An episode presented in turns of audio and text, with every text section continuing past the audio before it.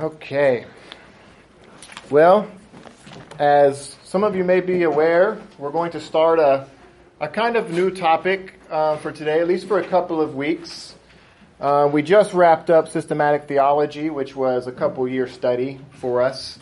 And we're going to give Emilio a little break before he turns to his next, to- next topic of discussion, which I think will be biblical theology. Do a little study of biblical theology. So, as for now, we're going to do a couple weeks on the topic of marriage. The topic of marriage, which to many of us is very relevant as some of us are married, and if you're not married, chances are you will be married, and so therefore, understanding what the Bible has to say about marriage is relevant for you as well. But I guess why I why I chose to talk about this subject is I do have a, a significantly sized pile of books on marriage um, in my library. Uh, it seems like every time we make an Amazon order, Cassie adds on another book about marriage, and I'm not too sure exactly what the hint is with that, but I have a lot of books on the subject. And about a month ago, um, I read through a book that I have right here. It's entitled Solving Marriage Problems Biblical Solutions for Christian Counselors, and it's by Jay Adams. I don't know how many of you are familiar with Jay Adams. Um, Jay Adams is kind of like the grandfather or the father of um, biblical counseling. Um, he's done a lot of foundational work in, in biblical counseling. I, I, could recommend to you anything that he writes um, on the subject of biblical counseling. He's, he's a good Reformed brother. Um, everybody, as you're studying the, the topic of biblical counseling, is quoting him. Um, he has done some of the a lot of the foundational work. He's been doing counseling um, in the church for so long. He has so much wisdom, has gained so much insight, and just knows how to use the scriptures rightly uh, when it comes to addressing problems in, in believers' lives. So I, I read through his book, and it's a book designed really to address issues that are already present in people's marriages, right? Like usually when people's marriages come to the point where they need counseling, there's there's pretty um, in a sense, obvious and, and, and big problems if they're, if they're seeking help in that sense. Um, and that's what the book's designed for how to help biblical counselors in the church deal with those issues that are already there. But I just thought, as I read through the book, I just thought how much sense it would make to present this material uh, maybe before these issues arise. Because I know, I just thought it would make more sense to let the people know how to deal with their problems before even the problems have escalated to the point where you feel like you need biblical counseling. So, uh, in one sense, it's kind of just to head the issues off at the pass. And the other thing is, everything that these kind of books talk about is not like some kind of hidden knowledge reserved only for pastors or for biblical counselors. Um, that, that's kind of an exclusive thing about Christianity is that none of these things were done in a corner. None of these things are to be hidden. They're all to be proclaimed and, and shared for the church. So everything that a pastor needs to know about how to deal with marriage and what the purpose of marriage is and the problems that can arise, you need to know. They're in the scriptures for all of us to know. So um, the scriptures likewise call us to uh, admonish, to counsel, um, to do this kind of work to one another. It's not just the pastor's job. Uh, Ephesians 4 tells us that the, that the pastors are supposed to train uh, the people, the body, for the work of the ministry. So anything that I'm learning as far as pastoral ministry, I want to pass on to all of you because that's part of my responsibility is to equip all of you in dealing with um, everything that the Bible has as far as uh, being biblical Christians. So that's kind of why I thought we'd talk about the subject. Um, his first chapters in this book are were kind of just introductory chapters. Uh, the first thing he talks about is why is marriage counseling so important. Um, that that might seem to have some obvious answers. He first starts off talking about the fact of how um, of how widespread the influence of culture is upon our marriages, right? Just just secular society and just being infiltrated through media and through uh, just being surrounded by unbelieving family, friends, coworkers has an influence on our thinking and on our, our view of, of marriage that has uh, distorted biblical marriage. And the other reason he writes a lot of books, particularly on the issue of marriage, is because in his experience over the, I don't know, I think it's over 40 plus years that he's been doing marriage counseling, he's saying that marriage issues are uh, far outnumber any other issues that are brought to his attention as a pastor when it comes to counseling. People are seeking help in their marriages more than any other issue. It's marriage. It's issues of marriage and the family that seem to be the predominant um, issues for for pastors. And so he writes on this. And so as he finally, I guess, in a sense, cuts the chase in chapter three, um, that, that chapter is entitled "What Causes Marriage Problems." What causes marriage problems? And and here he's kind of discussing the fact that we would all recognize that the most foundational cause of our marriage problems is the sin of Adam, right? And how Adam's sin uh, is, is passed on to us, and we are by nature sinners. And therefore, when you put two sinners um, under the same roof, there's going to be problems, right? That, that's, that's for sure. But the other point that he's making with this is that um, the Bible doesn't always, every time it, it talks about sin and talk about problems, it doesn't always reference Adam. It doesn't always look back to Adam. It, most of the time, it's actually dealing with what he causes like the proximate causes of our of our relationship problems. What's the immediate cause of our problems? Or you could think of it as like, how does our fallen nature actually manifest itself? What's the the very um, very, uh, like is he saying, proximate uh, issues behind our sin. And he says we sin, and our sin manifests itself in two different ways. We have uh, sinful concepts in our mind of marriage, uh, sinful and erroneous concepts of marriage, or we just have flat out sinful attitudes or sinful practices in our marriage. So it's either an error in thinking or it's an error in sin in our actions. And obviously, right, the ultimate solution to both of these is to replace whatever that error is with biblical truth. If there's an, an error in thinking, you replace it with biblical truth. If, if there's an error in sinful actions, you replace those actions with biblical actions. And uh, that's a that's a big principle in all of um, Jay Adams' writings and all of biblical counseling is is to help people uh, to walk in the light in a sense. There's that put off, put on principle. Emilio actually referenced that.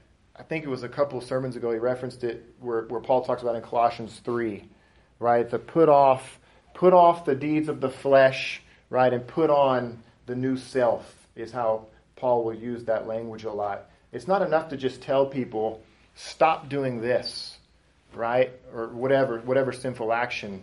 You got to fill that void. They don't know what else to do. Usually, it's a habit, right? Usually, they're just sinning by habit, by nature you're supposed to fill that, that void that you've left by telling them what is sinful and to stop doing by something that God calls for them to do. See, so that's that's a pretty common feature in how to deal with with sin uh, in general in our marriages as well. Um, so he talks a lot about the importance of properly identifying the immediate causes of our sins. In other words, we're talking about getting to the root of, of our sins. Why exactly is it that we're sinning, and, and what kind of sin is it? And it's important to do this work when you're trying to help somebody with their sin um, because you don't want to to misdiagnose them in a sense. Right? Before a doctor is going to give somebody medicine, you want to make sure that you're giving them the right medicine. So he talks about the different aspects of some things we've already talked about already, just if there's an error in a brother's thinking or a wrong idea concerning his behavior, you, you give them the word of God to, to correct that thinking and to correct that action. Um, you can have another instance where somebody actually already knows what is right, the right thing to do, but just isn't doing it. And then, then what would be the medicine for that? What would you think would be the medicine for that? If somebody, they know what they're supposed to be and they're just not doing it. Is this ongoing? a rebuke. Yeah, on, either way. Yeah, rebu- rebuke, reproof, biblical exhortation, uh, even warning, right? Those types of things is what's appropriate. But kind of to, to what I was speaking of a second ago, there's almost a third category that he discusses. It's when somebody realizes that they're not doing right, they know they're in error, but they actually don't know how to practically, or they don't know what to do right.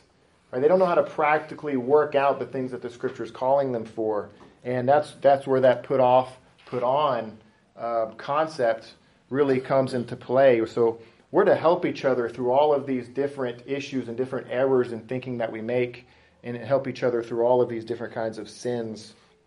Um, there's another very foundational principle. All this is kind of introductory work, but we must, in identifying these issues and, and, and helping each other with our problems, is we must be careful to identify sin as sin. Right? That's very important. And when I give you these, you'll understand what I'm talking about. He says, for example, uh, to call fornication immaturity is not helpful. Right? To call drunkenness a sickness, um, you're actually, by addressing these sins in this way, not addressing them as sin, but as um, diseases in a sense or something like that, you're really uh, taking all hope away from the sinner by doing that. Now, now, why is that? How, how is it by calling somebody who's a drunkard, labeling them as having a disease, how are you removing hope from them? Any ideas?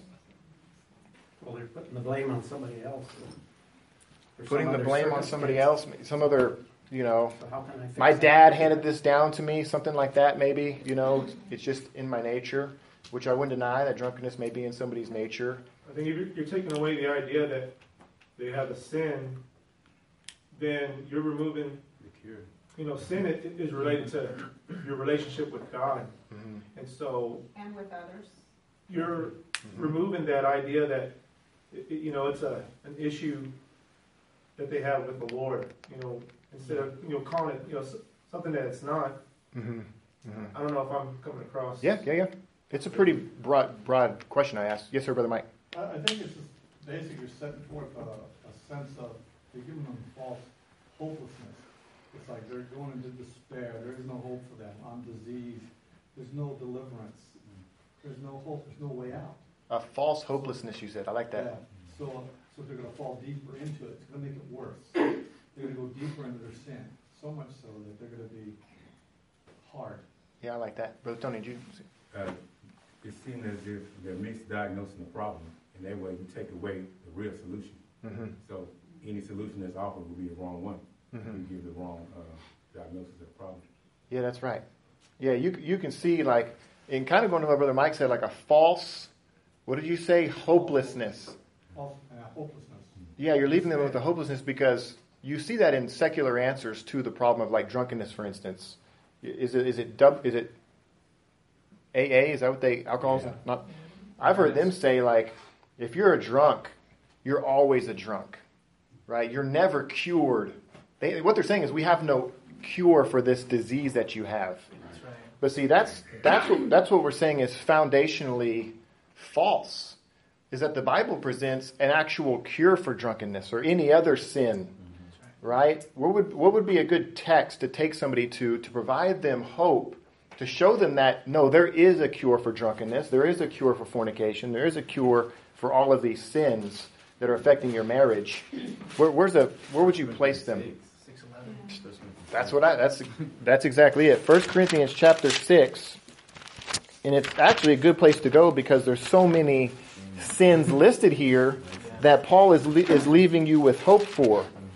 So, um, Chris, why don't you read maybe verse read verse nine and ten first. It says, uh, or do you not know that the unrighteous will not inherit the kingdom of God? Do not be do not be deceived. Neither the sexually immoral, nor idolaters, nor adulterers, nor men who practice homosexuality, nor thieves, nor the greedy, nor drunkards, nor revilers, nor swindlers will inherit the kingdom of God. Mm-hmm. So here Paul lays out what he what the theologians refer to as these vice lists, right? These these sins that people have given them, given themselves over to and are unrepentant in. Um, these are just sins that just categorize their lives Paul's saying these people will not inherit the kingdom of God, which is a very scary thought, right? But Paul doesn't stop there. Paul doesn't stop there. He's warning, I think, some in the church who are still living in these lifestyles. But obviously, there's many in the church who have found the answer and have found the cure, and that's found in verse 11. Chris, read verse 11 for us. And such were some of you, but you were washed, you were sanctified, you were justified in the name of the Lord Jesus Christ and by the Spirit of our God. Mm. Yeah, that's right. Amen. Such were some of you, right? Meaning you are no longer a drunkard. You are no longer a fornicator. You no longer an idolater, right? Because why? What was the cure? They've been washed, sanctified, justified in the name of the great physician. You see, they found the cure. And so that's, that's the hope that people need is, is the grace of Jesus Christ. Right? The, the world has not found a cure for drunkenness. Yes, sir. I like 1 Peter 2.24, Okay. and it says, He himself bore our sins in his body on the tree that we might die to sin and live to righteousness. And then after that, by his wounds you have been healed. Wow. So I, I like that one just in reference to healing. That's a good way to apply that text, huh? Yeah. Amen. 1 Peter 2.24. Mm-hmm. By his wounds you have been healed. Yeah, I like that. That is a good text. Next verse. I mean. So, so you so you see why he's making this qualifying up front um, point to call sin sin, right? If you're not dealing with sin in marriages as sin, you're taking away what the the, the, the answers the Bible has for you. Um, and so, so just be careful to, to, when dealing with sin, to refer to it as sin and to deal with it as such, right? But there is the reality of sin and sickness as being um, distinct things as well, um, because there's behavioral issues that are caused from physiological problems, and that's real, right? And we have to we have to uh, at least uh, affirm that and recognize that. Um, if, if your spouse, for instance, is having um, sinful behavior or, or behavioral problems as a result of a brain tumor, right? Well, then what they need is an actual secular doctor in, in medicines. That may be what they actually need, um, as opposed to behavioral issues as a result of sin. And that's when they need biblical exhortation and biblical admonition and direction, right? So you just have to recognize that there are physiological, and we could, I mean, we can name some. I, I can think of some that specifically have to do with women, right? Physiological changes that happen to women in particular, maybe more than men, that result in behavioral changes and these kinds of things that can actually lead to sinful attitudes. And that's not an excuse, but you need to recognize the actual reason so you can deal with it appropriately, right? Um, those, those, are real things that, that we need to recognize. And I think he puts the qualification in there um, just because it, it's real and, and these are very common things. Um, so, what is, uh, he says here, one of the greatest root problems in marriages? He's getting to one of the most basic, foundational, in a, in a sense, misconceptions. And this is the title of chapter 4 Unbiblical Concepts of Marriage. And what he's talking about here is the problem that uh, the problems that develop in people's marriages because they enter into marriages with with a false assumption of what it's going to be like or what it even is. Right? They come in here with uh, misconceptions, these, these expectations and attitudes that are actually unbiblical and, and aren't what's actually going to be what marriage is like. Uh, I'm sure we've all we've all experienced some of that. People come into marriages with with an illusion, like a fantasy of what of what marriage is going to be, and and they find out quickly, as we said before, when two sinners come together, it's not all good, right? It's not all good. So there's there's work to be done in marriage, and I think people need to be told up front that marriage is a work. It's going to take work um, because of our sin. It, it's not as easy as we may hope it to be. So, because people bring in these false concepts into their marriages, the first thing to establish and the first thing for us all to know and to recognize is, um, is this the significance of the origin of marriage. The significance of the origin of marriage and, and what the practical relevance that is. And, and, and the origin of marriage is it is of a divine origin. That's what we must all recognize, and we must see the relevance of that and in what actually is the practical ramifications of the fact that this institution is of a divine origin. What does that mean? That means that because God has instituted marriage, that He therefore has the authority and the, and the right to define marriage, to define um, its terms, to define its rules, to define how uh, our marriages are to be orchestrated and how we're to fulfill our particular roles. We, we must recognize God's authority and sovereignty over marriage and submit ourselves to Him in that. Um, we, would all say that's probably a pretty obvious thing that we understand, but uh, we may we may confess it, but unfortunately, I think we we need to all recognize that the world has greatly affected our thinking of marriage, and it's brought forth a lot of pragmatism in how we're to address issues and address roles, and um, we almost just want to go with whatever's easiest, right? Whatever's the easiest and less painful solution to the problems in our marriage, that's what we're going to go with, and and those aren't always the, the most biblical um, ways to address the problems in our marriages. And the way that God's authority is relayed to us is through the Word of God. So ultimately, we're going to the Word of God as the foundation for what marriage is, for what its essence is to be, what its purpose is to be, how we are to deal with problems in the marriage, what our what we're called to do as husbands, what we're called to do as uh, wives, what we're called to do as parents, all of these things. We're submitting ourselves to God who instituted this for His own purposes.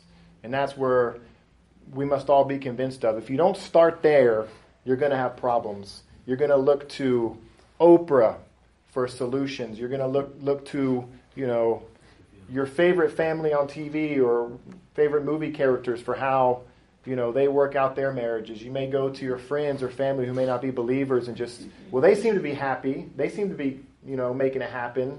Let me let me ask them for some advice, which you know may or may not be the most sanctified advice. So, with that being said, what is it? What is the most um, foundational purpose, or, or what's the most foundational essence of this divine institution of marriage? What has God said? Um, I could ask, or what would you say is the most basic purpose, the most foundational purpose of God's having of God's having created marriage? What, why did God say? Now, I know I've asked my wife, I've asked Scott, I've asked Kata. You guys can't answer. Um, I asked these guys months ago when I read this book, and because they all gave the same answer. My wife gave the same, answer Scott, Chris, they all gave the same answer. It's not the answer I'm looking for. They gave a theological correct truth. What's the historical grammatical answer to why God instituted marriage? I think, was it Jonathan? Yes, sir. Well, I was going to go the theological route from Ephesians 5. right. It is a picture of the gospel, right? But, um, um, you the historical grammatical would be just the, the further humanity. To, to further humanity, like to propagate the human. No, I wouldn't say that. I, would say that's true. That's not the most foundational essence. There's a lot of hands. I think, Lynn, you won. Um, well, first, not good that God said was it was not good for man to be alone. Right. That's that's where Jay Adams is going. Thank you. Right. That's where going. you got it. Yeah. Genesis chapter 2, verse 18, right? It says, after creating all of these things, after creating man, then in verse 18, then the Lord God said, It is not good for the man to be alone. I will make him a helper suitable for him. So, in essence, the, the problem the, the falling short of perfection or the, the, the emptiness that needed to be corrected was the problem of loneliness. Loneliness. And so the answer to the loneliness that Adam would have had or the, the lack that Adam needed to have filled was companionship. Companionship. And that's a big word that Jay Adams is saying needs to be uh, reiterated to people. And they need to understand that that basic es- essence of marriage is filling the need for companionship. And it goes both ways, as we're going to see. There's a, there's a, there's a, a need that the husband needs to fulfill to his wife for companionship. And there's a certain way she needs to be fulfilled in that companionship, and, and men as well. There's a need that he has to be fulfilled in companionship, and, and it goes both ways. It goes both ways. Let's look at a couple of passages that reiterate that. Let's look at Malachi. Turn to the last book of the Old Testament, Malachi chapter 2, verse 14. Because I was surprised as he started making some of these references how often um, companionship, even that exact word is how the NASB translates it, just how often that concept is being used. The concept of companionship, Malachi 2:14. Here, um, I've actually preached through this passage. Here, here the people of Israel are, are asking God why He's not um, honoring their sacrifices. The, the fellowship with God has been broken between Israel and God. In verse 14, Yet you say, For what reason? Israel asks God. Malachi answers, Because the Lord has been a witness between you and the wife of your youth, against whom you have dealt treacherously, though she is your companion. That's the language that we're, we're referencing. Though she is your companion and your wife by covenant. See that that the just the just that organic foundational language being used, companionship and marriage. Turn to Proverbs chapter 2. Proverbs chapter 2, verses 16 and 17. Just some more text that leave us with the same truth. In Proverbs chapter 2, as, as you, may, you may be aware, here the, the father is trying to give wisdom to his son, warning him about the adulterous woman. And in verse 16, he says that he's trying to deliver you from the strange woman, from the adulteress who flatters with her words. And this is the description that he gives of this adulterous woman that, that leaves the companion of her youth and forgets the covenant of her God. See how that language is just used in several different places that was, was kind of a surprise to me, but I, I understand it now. Uh, but companionship is just an organic and foundational connection of, between marriage and the, what's to be happening between husband and wife. You're to be filling um, a need in their life for companionship. And we're going to look at how we are to fulfill that need and what the need actually actually is. But as we looked at these two passages, for instance, in Malachi and in Proverbs, what other concept is introduced? Not just marriage being um, companionship, but what other concept is introduced there, Brother Mike? I'm seeing that the, the greater overall concept of this is mm-hmm. our relationship with, with Christ mm-hmm. in the marriage feast, mm-hmm. and Christ being the groom and we are his bride. Mm-hmm. So I think through this marriage on earth we have with our spouse, God is using this to better prepare us for that day. Yeah, amen. You know, Christ, the marriage of Christ. To the extent that we do everything I'm saying, we will be a picture of what you're saying, right? So this is a type. It's a type. Yeah. Yeah, we're living out a type. A type. But it's back to what I was saying. Like what I'm what I'm arguing for is that there's in your marriage vow, in your marriage agreement, you're agreeing to fulfill a, a companion, to be a companion for your spouse. But what other important concept? Go ahead. Covenant. The concept of covenant. Now, why is that? I mean, it was it was in both passages here, Malachi two and Proverbs two sixteen. Um, she's forgetting the covenant of her God, and in Malachi it said that she's your companion, your wife by covenant. And so, as the Bible introduces that language, and this is not where it's introduced. I mean, I believe that that covenant idea is back in Genesis as well. But for that reality to be there means it's taking this agreement, it's taking this vow that you made, this commitment that you, this duty that you have to fulfill this in your spouse to the highest level that the Bible can take it. Meaning, you, you are bound before God by covenant to fulfill this in your spouse. And there's no, there's no higher calling that you could have than to be bound by covenant to God and to your spouse to fulfill this uh, role in them. Because if you think back again to Genesis, uh, where the, the, even the language and picture of covenant is first being displayed for us, for instance, in like Genesis 15, where you have God making a covenant with Abraham, and he's showing us there through the, the dividing of the animals, the, the splitting of the animals and passing through them, right? By covenant, that's what the word covenant means. Berit means literally to cut.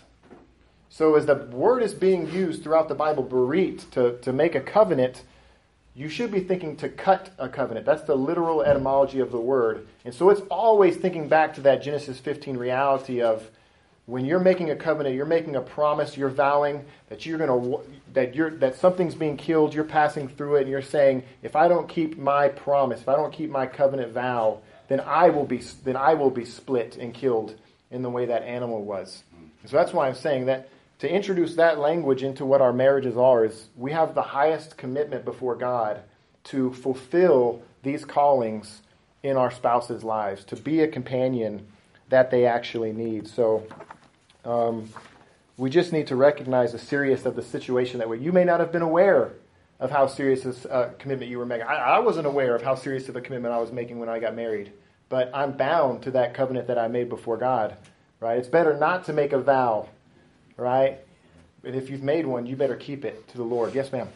I was just gonna um, say, I guess shortly after my salvation, about four years or five years, and the first time I understood marriage to be the way Paul Washer had said, it was like you're being I think that's the most, um, uh, what's the word I'm looking for? The area of your life where you're going to be mostly conformed to the image of Christ. And he did this ceremony. Uh, he he did a wedding, and it was like an hour long. And I remember just tears streaming down my face. I never understood marriage in that way. Mm-hmm. And it just opened a whole another light. And it made sense. When I heard mm-hmm. it, I was like, yeah, it does require that. Mm-hmm. And especially after you're saved, you know, you never realized your marriage is dead until you're saved. And it's like, it really is. I mean, it's everything you have. Mm-hmm. You know, sacrificial uh, love and, you know, dying to self every day. And you're committed. Mm-hmm. No matter what. No matter what. Yeah.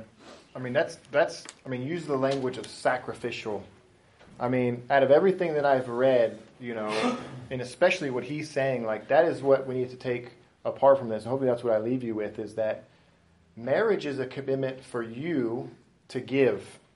What, why do we enter marriage? Because we think we're going to receive. That's not what we're. That's not what we're promising, right? Like, uh, I, I, I, promise that you know I will receive all good things from my wife. I, I do. That's not has nothing to do with your marriage vows. It's what you're committing to do. And you're committing to sacrifice for the needs of somebody else. That's what marriage actually is. And and I, I know I didn't I didn't grasp it when I got married either. Um, but this language, so this is this is a phrase that Jay Adams uses and recommends, and just in light of everything that we looked at, he likes to sum up what the essence of marriage is by referring to it as a covenant of companionship. That's the language he uses over and over and over. He's said people need to understand that they're entering into a covenant of companionship.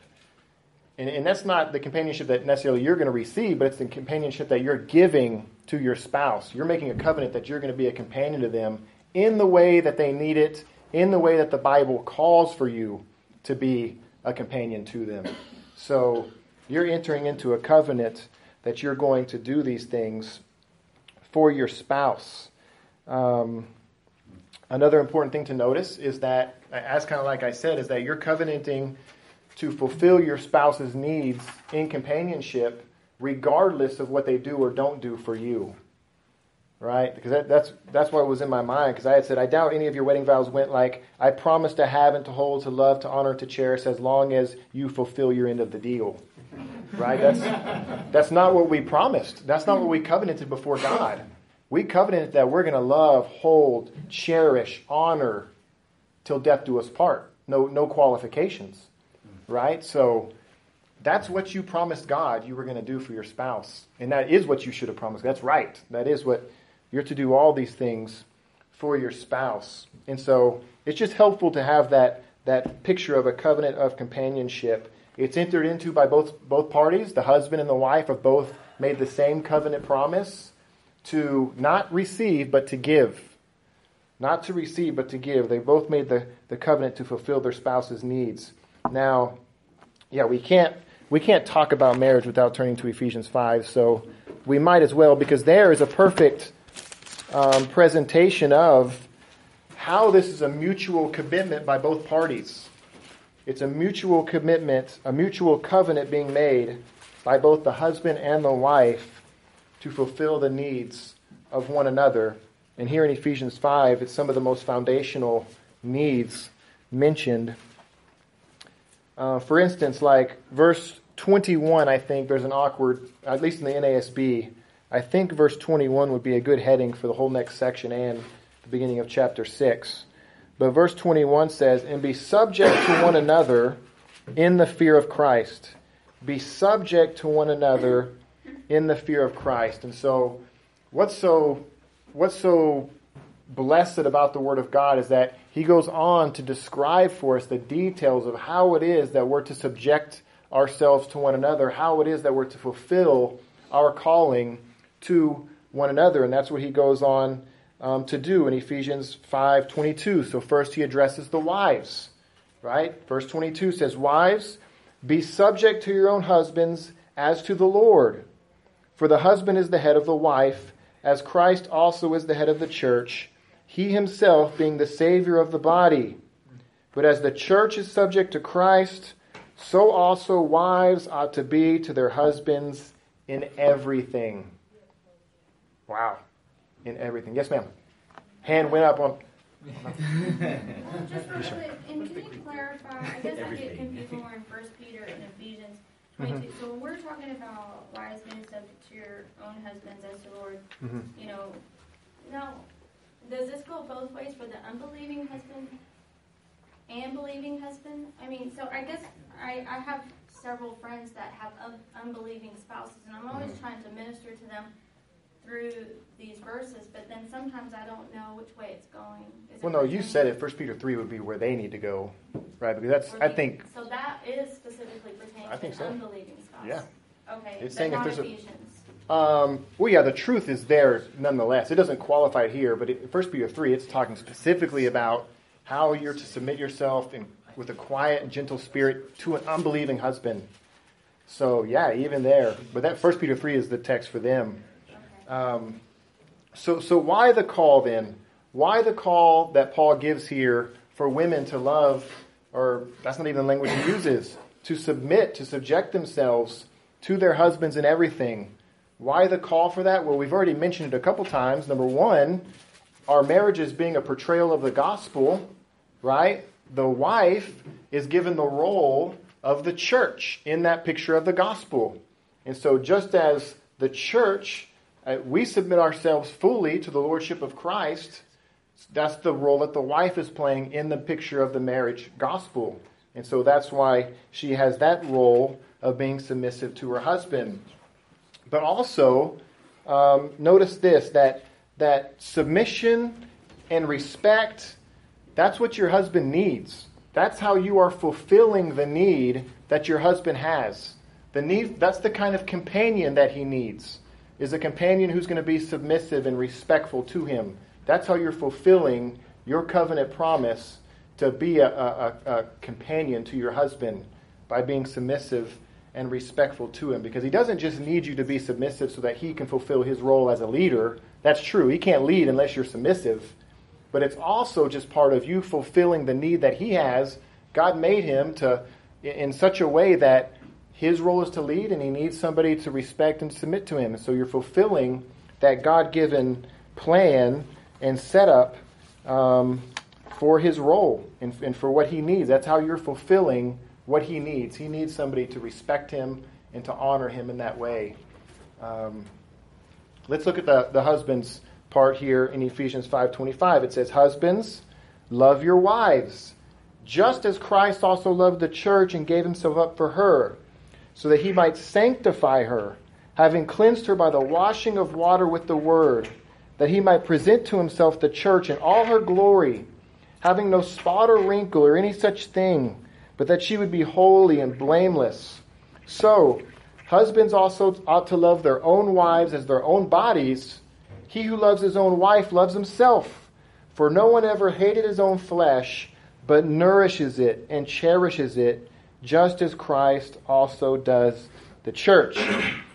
So, just as I said, all of this is a, is a mutual uh, giving.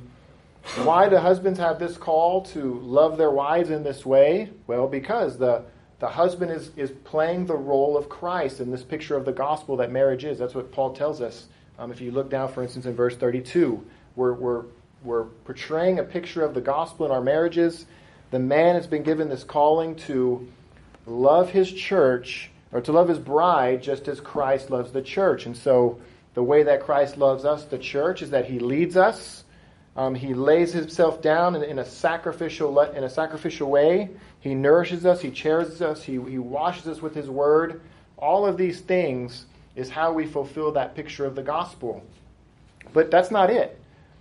Everything that Ephesians 5 is telling us here is, is, is the actual needs that your wife has to be fulfilled. And that's the needs that she has.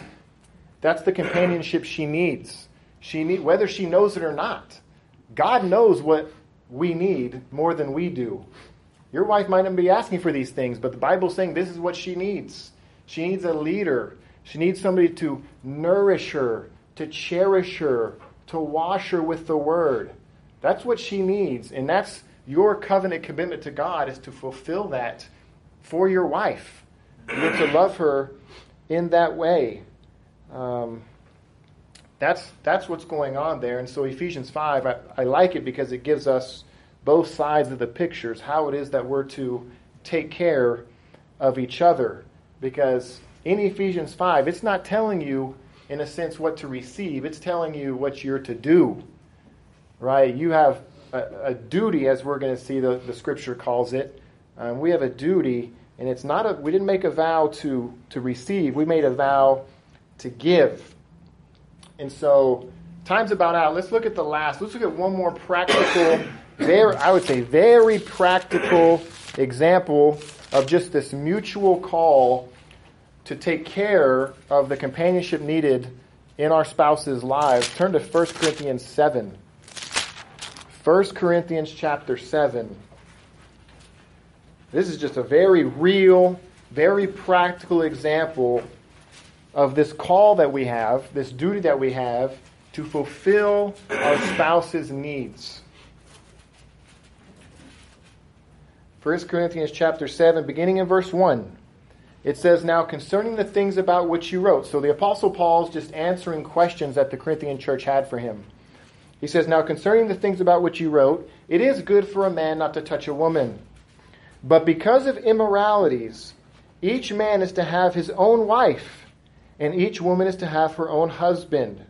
Verse 3 The husband must fulfill his duty to his wife. Now, in case any of you don't know what we're talking about here, we're talking about the sexual duty that you have as a husband to your wife. The husband must fulfill his duty to his wife, and likewise also the wife to her husband. It goes both ways. The wife does not have authority over her own body, but the husband does. And likewise, also, the husband does not have authority over his own body, but the wife does. Stop depriving one another, except by agreement for a time, so that you may devote yourselves to prayer and come together again, so that Satan will not tempt you because of your lack of self control. Isn't that a very real and practical example that the Apostle Paul does not shy away from? But in this, it's really putting forward for us exactly a perfect example of what I'm saying is that there's desires, there's needs that are to be fulfilled, and it's your duty to fulfill them for your husband and for your wife. And the scripture clearly calls us to this. And what scripture calling us to? is calling us to give. Right? Many of us entered into marriage to receive these benefits, right? That's not what Paul's talking about. Everything Paul's calling you to is to be giving of these benefits for the sake of your spouse. Right? So I think we just have a totally backwards view of what marriage is intended to do. It's, in, it's or what you're committed to do in marriage. You're you're committed to fulfill the need of your spouse, not be fulfilled. You're to do these things whether you're fulfilled or not. You see, which is totally uh, contrary to the reason that most people most people get married. So you you covenanted before God to give what benefits in this text to your spouse? Well, verse 3 says that this is the duty of both, husband and wives, to, to fulfill your spouse in this way. Notice verse 5 says that this is a constant duty, a constant duty that you're to fulfill for your spouse. Um, he's saying, stop depriving one another. Stop depriving of it. How do you know if you're fulfilling your wife in any of the things? How do you know you're fulfilling your husband in any any way? How can you know if you're if you're doing your job or not? If you're keeping your covenant commitment before God? Ask them. Yeah. Ask them. right? You need to know if you're fulfilling your obligation to God in marriage and loving your wife or, lo- or honoring your husband in the way you're supposed to. Ask them, Am I fulfilling what you need from me in any of these ways? But particularly here, I would say you need to ask your husband or wife where you're at in that situation. Just open, honest, very direct question. I'm sure they would be glad to answer that question. I'm sure they would not hesitate. Um, but notice also um, the, ne- the necessity here for even in this example to provide for your spouse in this way. It says to be keeping them from to be tempted by Satan. And that, that goes true for any anything that your husband, or I just keep saying wife because that's what I'm thinking about, I need to do is anything I'm not fulfilling my for my wife, I'm opening her up to temptation. If she's not being fulfilled in whatever way it is, she's going to look for that fulfillment somewhere else or somehow because she has needs. She has things to be fulfilled. It's not an excuse for her to go find those things somewhere else right? But he's just saying, don't leave them open to temptation. Fulfill the needs of your spouse. And that's that's what we're being called to. And like 1 Corinthians 7 is just one example of how um, we are covenanted to fulfill the commitments of our spouses and to fulfill their needs. And so, again, these covenants that everybody in here, if you're married, that you've entered into, is primarily not a covenant that you should be thinking about what you're getting out of. Primarily, it's a covenant that you've committed to before God to fulfill the needs of your spouse. And if there's any doubt about what needs your spouse has that aren't explicitly mentioned, for instance, like in Ephesians 5, you need to ask your spouse, What do you need from me?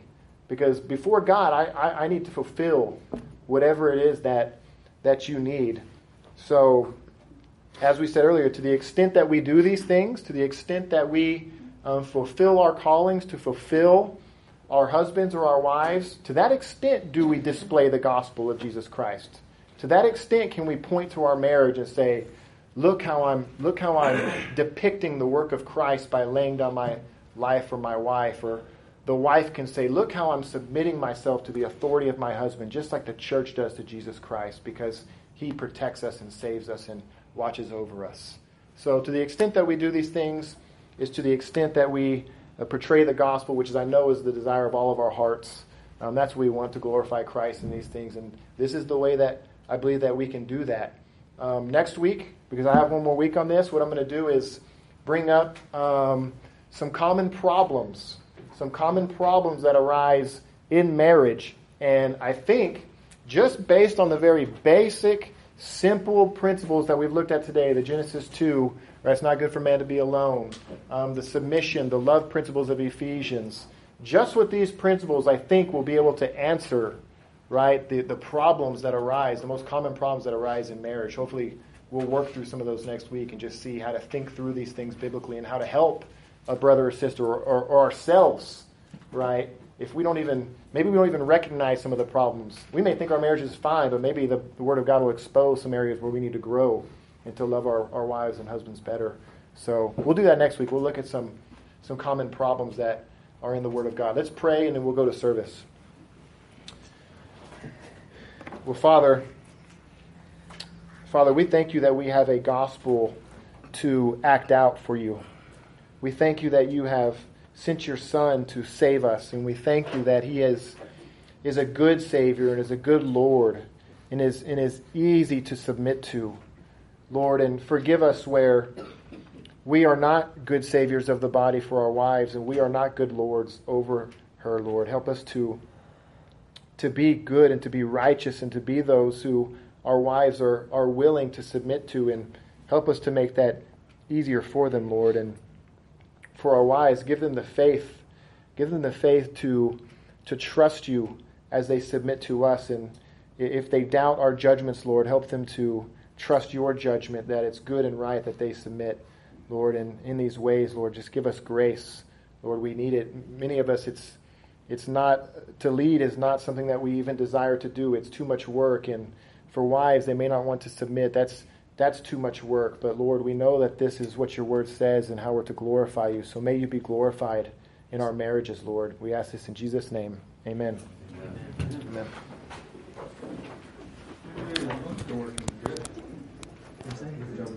Amen.